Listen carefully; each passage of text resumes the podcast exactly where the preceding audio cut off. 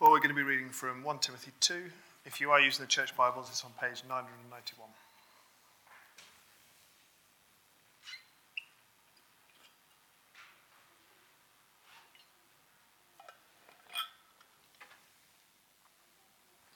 And it says this First of all, then, I urge that supplications, prayers, intercessions, and thanksgivings be made for all people, for kings and all who are in high positions, that we may lead a peaceful and quiet life, godly and dignified in every way. This is good, and it is pleasing in the sight of God our Saviour, who desires all people to be saved and to come to the knowledge of the truth. For there is one God, there's one mediator between God and men and man. Christ Jesus, who gave himself as a ransom for all, which is the testimony given at the proper time. For this I was appointed a preacher and an apostle. I'm telling the truth, I'm not lying, a teacher of the Gentiles in faith and truth. I desire then that in every place the man should pray lifting holy hands without anger or quarreling. Likewise, also the women should adorn themselves in respectable apparel, with modesty and self control, not with braided hair and gold or pearls or costly attire, but with what is proper for women who profess godliness, with good works. Let a woman learn quietly with all submissiveness. I do not permit a woman to teach or to exercise authority over a man. Rather, she is to remain quiet. For Adam was formed first, then Eve. And Adam was not deceived, but the woman was deceived and became a transgressor. Yet she will be saved through childbearing if they continue in faith and love and holiness with self control.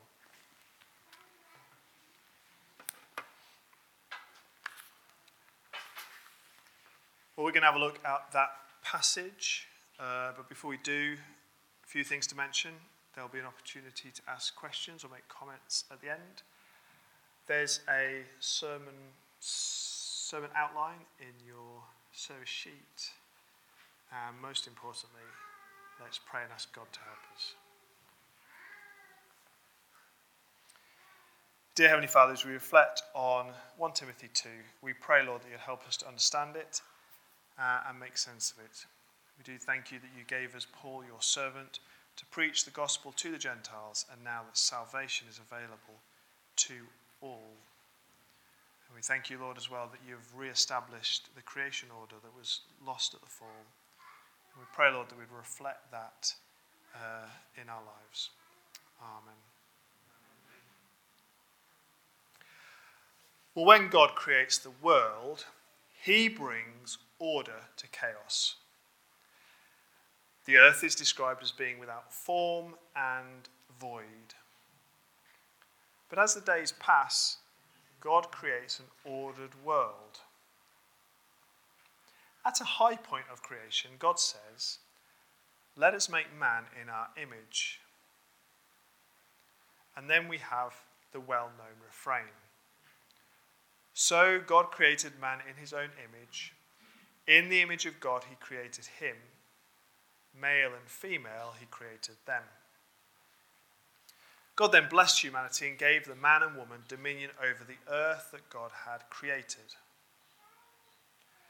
Not only do we have order in creation, in how it's created and made, but there's also order in how it's arranged and managed.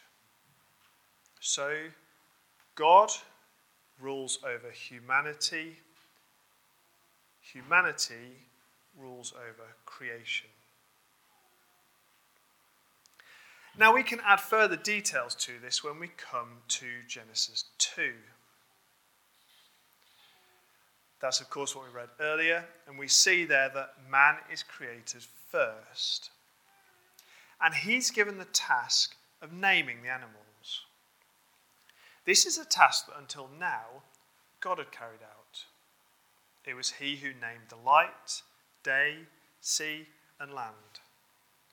But now man is given the authority to name a part of creation, the animals.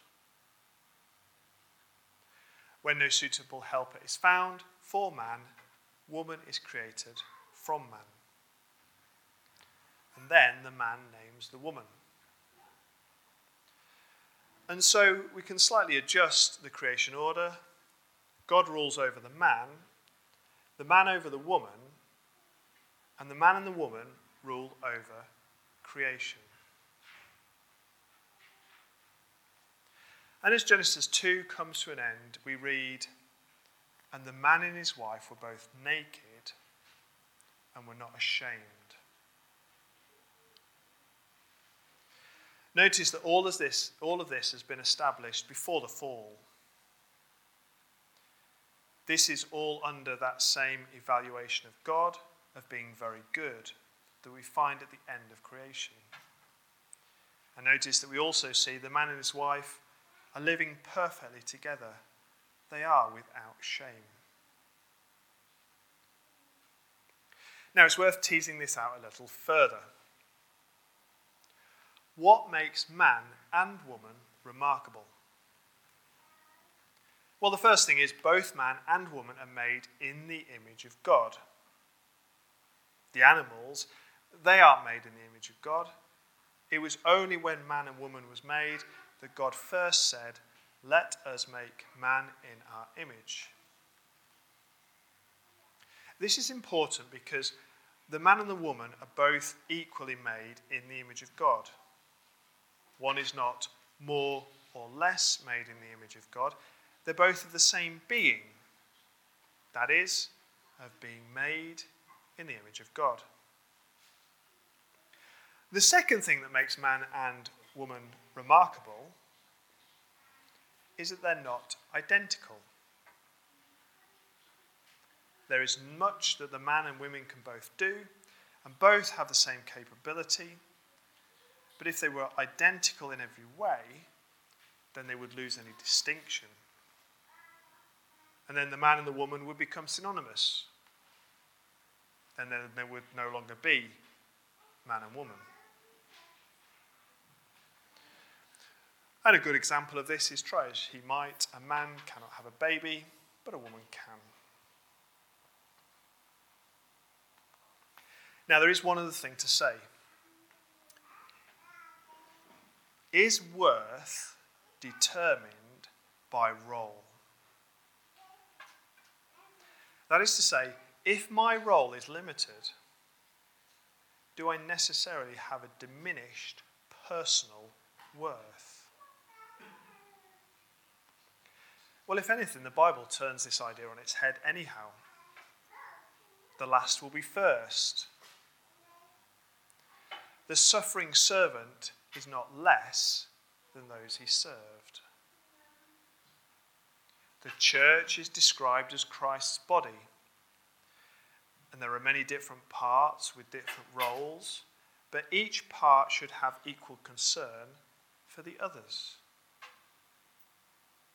And then we have the Trinity itself Father, Son, and Spirit have an eternal division of roles, and yet each member are co equal. If role and worth were equated, then we would have to conclude that the Son, who is subservient to the Father, is of less worth than the Father. But this isn't the case. Instead, in the kingdom of God, role isn't important. Rather, what matters is repentance from sins, perseverance, and continuing to the end. Now, there's one more thing to mention before we have a brief look at today's passage. In Genesis 3, the creation order we spoke about a moment ago is reversed. So creation is represented by the serpent. And it's the serpent representing creation that persuades the woman to eat from the tree. The man, who appears to have been present throughout this episode but fails to intervene, takes the fruit to eat from the woman. And God, well, he's forgotten about. And so God's intended order has been inverted. But this provides us with an anticipation or an expectation that God will re-establish this creation order and God's people will one day reflect the created order as first intended. Now, hopefully, this provides us with a solid foundation to understand the problems that Paul has sent Timothy to address at the church in Ephesus, at least in chapter 2. So let's have a quick scan through the passage. The first thing appears to be that the obsession with myths and genealogies has led the church to only pray for those who they believe are among those who can be saved. But there's a problem with this because it completely undermines God's plan and gospel. Because the gospel is for all people. When Jesus died, he gave himself a ransom for all people. And since there's only one God and one Jesus Christ, this means outside of Christianity, there is no alternative means of salvation. So the people should pray in line, what please, in, with, in line with what pleases God and his desires. And they should pray in line with the plan that he's fulfilling through his servant Paul as he sends him out to the Gentiles, to all people. The people should pray for the salvation of all people and not limit it. Paul is critical of the men in the congregation who are fighting while they're praying. So Paul tells them not to be angry. The women in the congregation, they're more concerned with their appearance than their godliness. So he comments on this. Now, when we come to 11 to 15 of 1 Timothy 2, I think the easiest way to understand it is in the context that we've already outlined. So let's just read it uh, again, 11 to 15, just to remind ourselves of what it says. I desire then that in every place the man should pray. Hang on, 11 to 15. Let a woman learn quietly with all submissiveness. I do not permit a woman to teach or to exercise authority over a man. Rather, she is to remain quiet. For Adam was formed first, then Eve. And Adam was not deceived, but the woman was deceived and became a transgressor. Yet she will be saved through childbearing if they continue in faith and love and holiness with self control.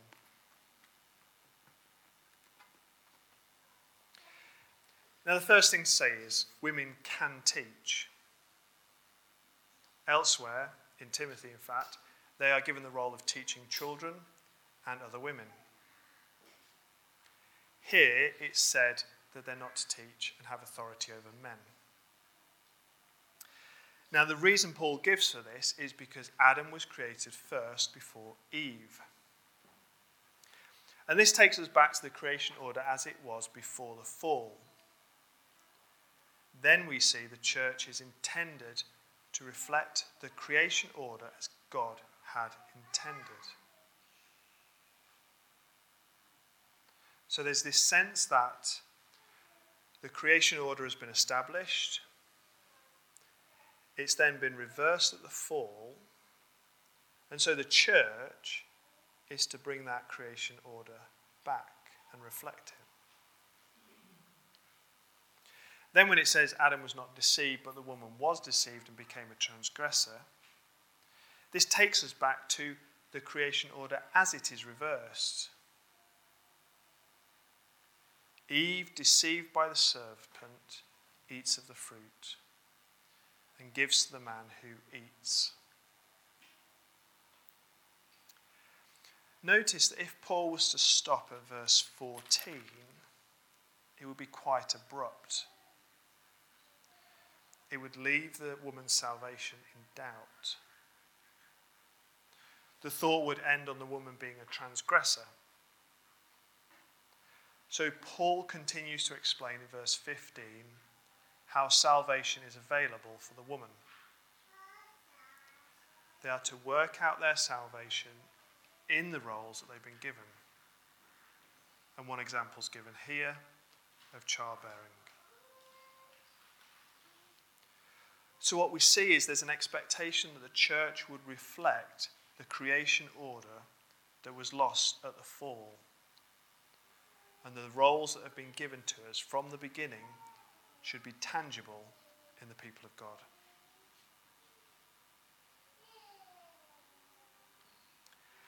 Now, as we finish, if we go back to a thought we began with, the relationship between role and worth. It's the world that believes that role is equated with worth. But this leads the world into a state of confusion.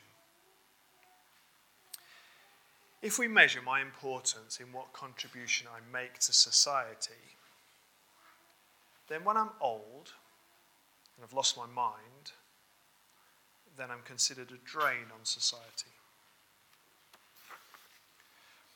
Or if the unborn child has a high probability of being born with a perceived lower quality of life, then it's considered the right thing to do to terminate the pregnancy. But this has further problems. If I believe my role is where my worth lies, what if I have an accident? And what if that accident is permanently debilitating? Or maybe if we think just at a much lower level, what if I have a role that gives me that sense of worth, but I give it up to raise children? Will I be able to cope when I forego my life defining role? Or maybe the unthinkable occurs and I'm made redundant from the role that gives me that sense of worth. But you see, the Christian shouldn't have this problem because a role is not something we are forever chasing after. Rather, we know our worth comes first from being made in the image of God. And the fact that our roles differ brings great diversity to us as image bearers. And our worth comes from the fact that we have been bought by the blood of God. And it comes from the fact that we're part of the body of Christ, united as one body, but of various diverse parts. And the lesser parts not being less cared for than the greater but actually the so called greater parts being dependent and reliant upon the so called lesser parts. So that actually they are a necessary part that cannot be lacking. Our worth is found in that we're raised with Christ and seated with Him. And in our union with Him, we have every spiritual blessing. And all of this remains true, whatever role I play. And it remains true when I've been made redundant. It remains true after a debilitating illness. And it would even remain true if I couldn't remember who I was or the members of my family were. Our worth as creature is found in our relationship with our Creator. Let's pray.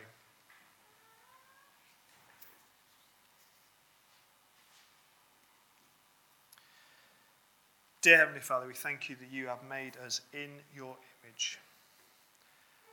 And although in many ways we fail to reflect your character, even without knowing it, do we reflect your character and nature because we have been made by you. And as we reflect upon these things and think about the implications it has for us as a church and as a family and as individuals. We pray, Lord, that we would reflect your creation order and know that our worth comes not from our role, but because you have created us, redeemed us, and seated us with your Son. And we look forward to dwelling with you in eternity. Amen.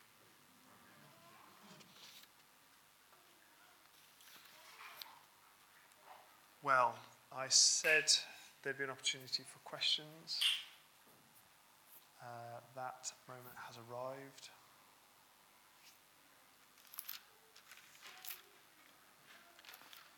Any thoughts or comments?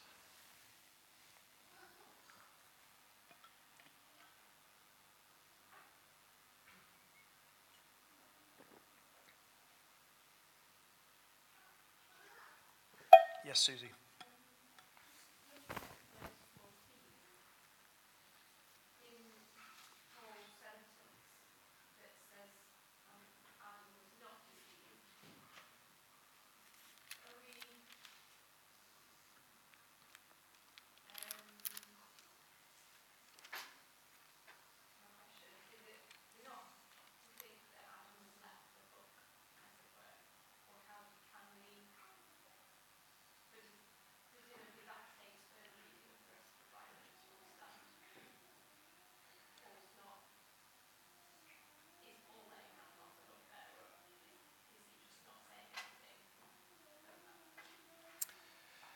Yes, good question, helpful question. So, just to repeat for the recording, so verse 14, Paul says Adam was not deceived, but that surely doesn't mean that Adam is being let off the hook. It's just that Paul's not saying everything here. Yeah, no, I think you're precisely right. So, I think what's going on in verse 14 is a distinction is being made in that the deception takes place when the serpent deceives Eve. But what happens, presumably, when Adam takes the fruit from um, the woman is, is different. It's, it isn't a deception, which probably doesn't paint him in a good light. Um, now, the other thing to mention is elsewhere, it is Adam, like so, for example, in Romans 5, it falls to Adam. He's the one who introduces sin into the world, as it were. So he's certainly not being left off, let off the hook in Paul's thought. Um,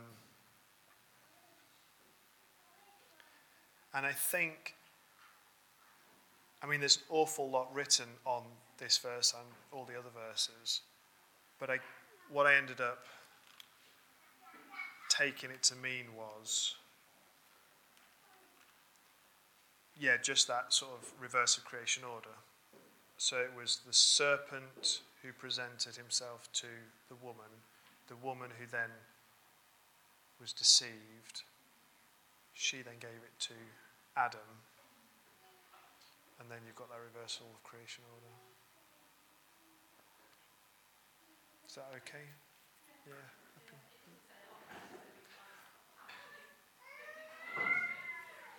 Yeah, no, I think, I mean, that's what I want to be too, I don't I want to be over, over cautious with not reading too much into it. And you know, there is not much given away. Katie.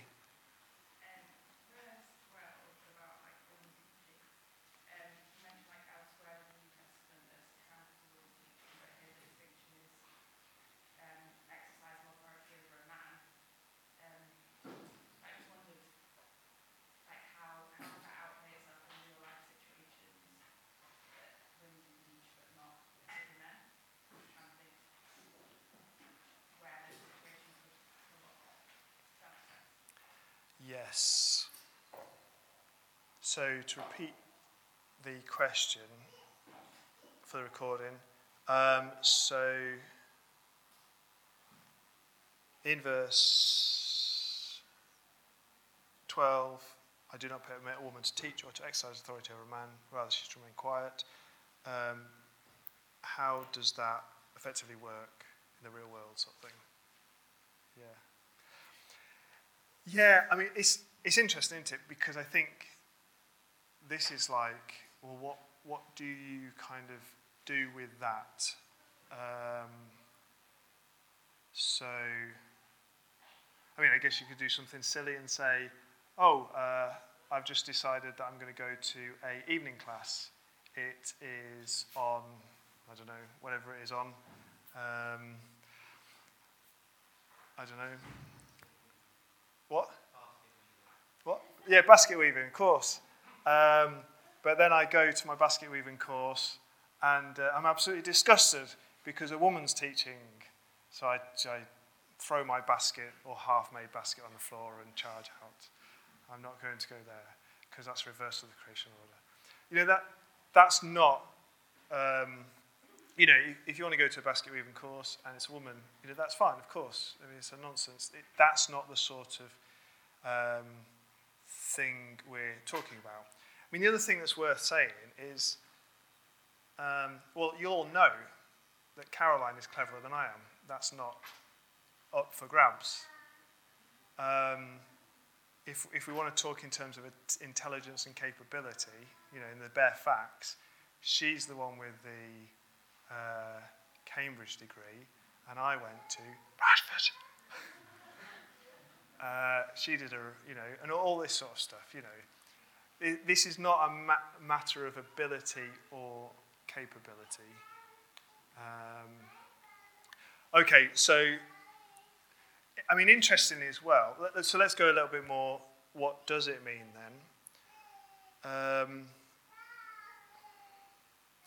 I mean, it does get it does get very confusing. So you kind of think in terms of obviously um, we we get later on in two Timothy that um, women teach children. And that, of course, includes male children. So that's not a problem either. Um, interestingly, there's a number of commentaries that are written by women. They're very good commentaries. And why wouldn't they be very good commentaries? There's a very a lot of commentaries, I imagine, written by women that are very bad commentaries. But some of the commentaries written by men are very bad as well. Some of them are good. You know, well, but once again, this is not about capability. And um, I think there's one in 1 Peter, Karen Jobes wrote a very good commentary that I've used on that. So it's not an intelligence thing, but rather. Um, so I guess the question is, yeah, how then do you, what do you do with it?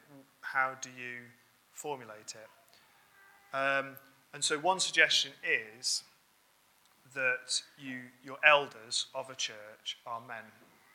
Not because only elders can, well, it is because only elders can be men in this scenario, but not because women haven't got the capability to do it, but it's just because that's a role that's been given to men and not been given to women. So, pastors would be men and not women not because women couldn't pastor, but because it's just been a role that's been given to uh, men and not women.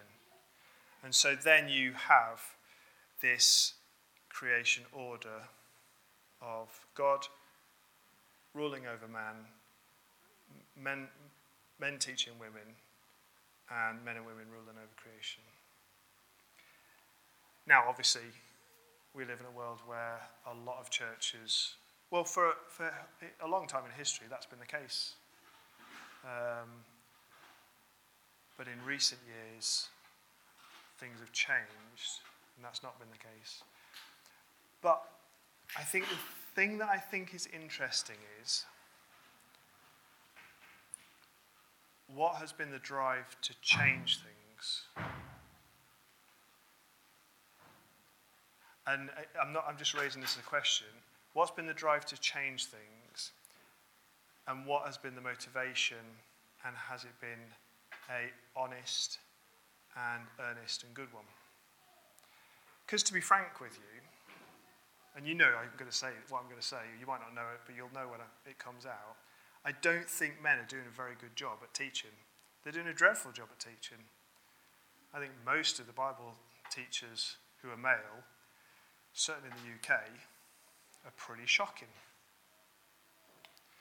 So if women are thinking, man alive, these men, they're shocking, they're dreadful, there's a truth in the gospel that we're missing because these men are not doing a good enough job. And they're thinking, right, we need to get on this because we can do a better job. And if they then turn up and they're like preaching the Bible and explaining passages so that the word is becoming, you think, well, actually, there's something good there because they're shaming men who are failing to do their roles and they're doing it as it is intended to be. It might be that the women even say, Look, this is what it should look like, this is what it should be like. Are you men going to step up? Because then that will give us the freedom to step back down so that we can reflect the creation order. It might be they even go that far. Because interestingly, but the problem is, is I don't think that is the motivation. I don't think that is the drive. I think ultimately, and I've seen evidence of this, it's just basically, well, this is something I can't do, so it's something that I'm damn well going to make sure I can do. And I think that's what the drive is. Interestingly, a lot of the women who I know who are very good teachers, this isn't exclusively, but a lot of the women I know who are very, very good teachers, they don't teach. As in, they teach in the context of women and children, yeah, women and children, but they don't teach men if, in, in that context. Uh, is that moving towards an answer? Yeah. yeah. Yes, John. Um, if, as you say, that our role does not define us, yes.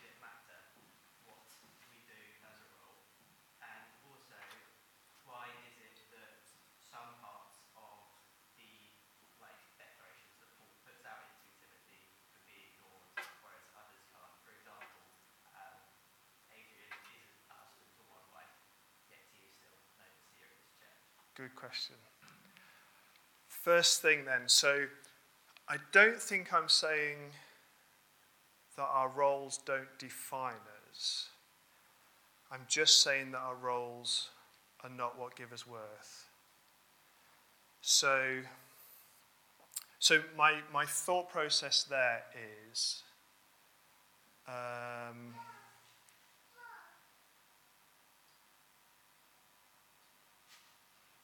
if so if I'm a female and I'm thinking, oh, well, I can't teach, that means I'm lesser, then what I'm exploring there is actually we don't need that drive to take that role and have that role as females because that's not where our worth and importance lies. Our worth and importance lies in the things that we've talked about. So I'm not saying they don't define us. That, that's kind of not where the argument is. So actually, the reason why it is important that we do do this is because if God's created a, and you know, if God has created us and given us this creation order, and if it is God, man, woman, creation, and that's turned on its head, if then Jesus comes and re-establishes that order, and that order is creation, God, woman, sorry, God, man, woman, creation, then that does matter. If that's the order that Jesus has re-established, because that's the order that was there at the start, then that does matter. That is important. Um, so that's why I think it needs raising.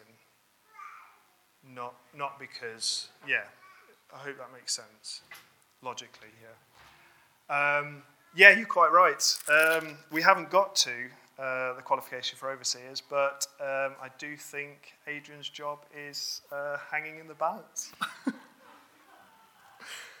Um, yeah, we, we get to this next week. I've not looked at it, but from what I do know, um,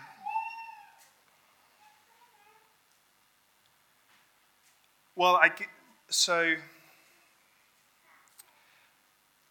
okay, so here's an answer. In Ephesus and in the time, there right well could be a, uh, oh, I can't think what it is, polygamy, polygamy going on in um, Ephesians and, and, and, that sort of thing. So if, um, so where it says the husband of one wife, it could mean not, it could mean as in not multiple wives, but one wife. Now, of course, the reason it's given for them being one wife is that, um, and having a family, is if you can't care for your family, then you can't care for the church. Um, and if you've got, yeah. So, it doesn't necessarily mean you have to have a wife, or it doesn't mean you have to have a wife, but it does mean you mustn't have more than one wife, because that's problematic. So it's not that that's been ignored and like, well, we can skip over that one, why can't we skip over this one? But rather, in the context, that's the context in which a one wife has been affirmed. Is that all right? Yeah. But no, I think, I mean, there are other things we could pick up on and, and say, okay, yeah, because yeah, you are right, we have to be consistent. If we're going to do this, we have to be consistent. Um, Okay, we've had three questions. I'll leave it there. Um, and we will, we're going to sing by faith, and then we're going to finish off with a further reflection.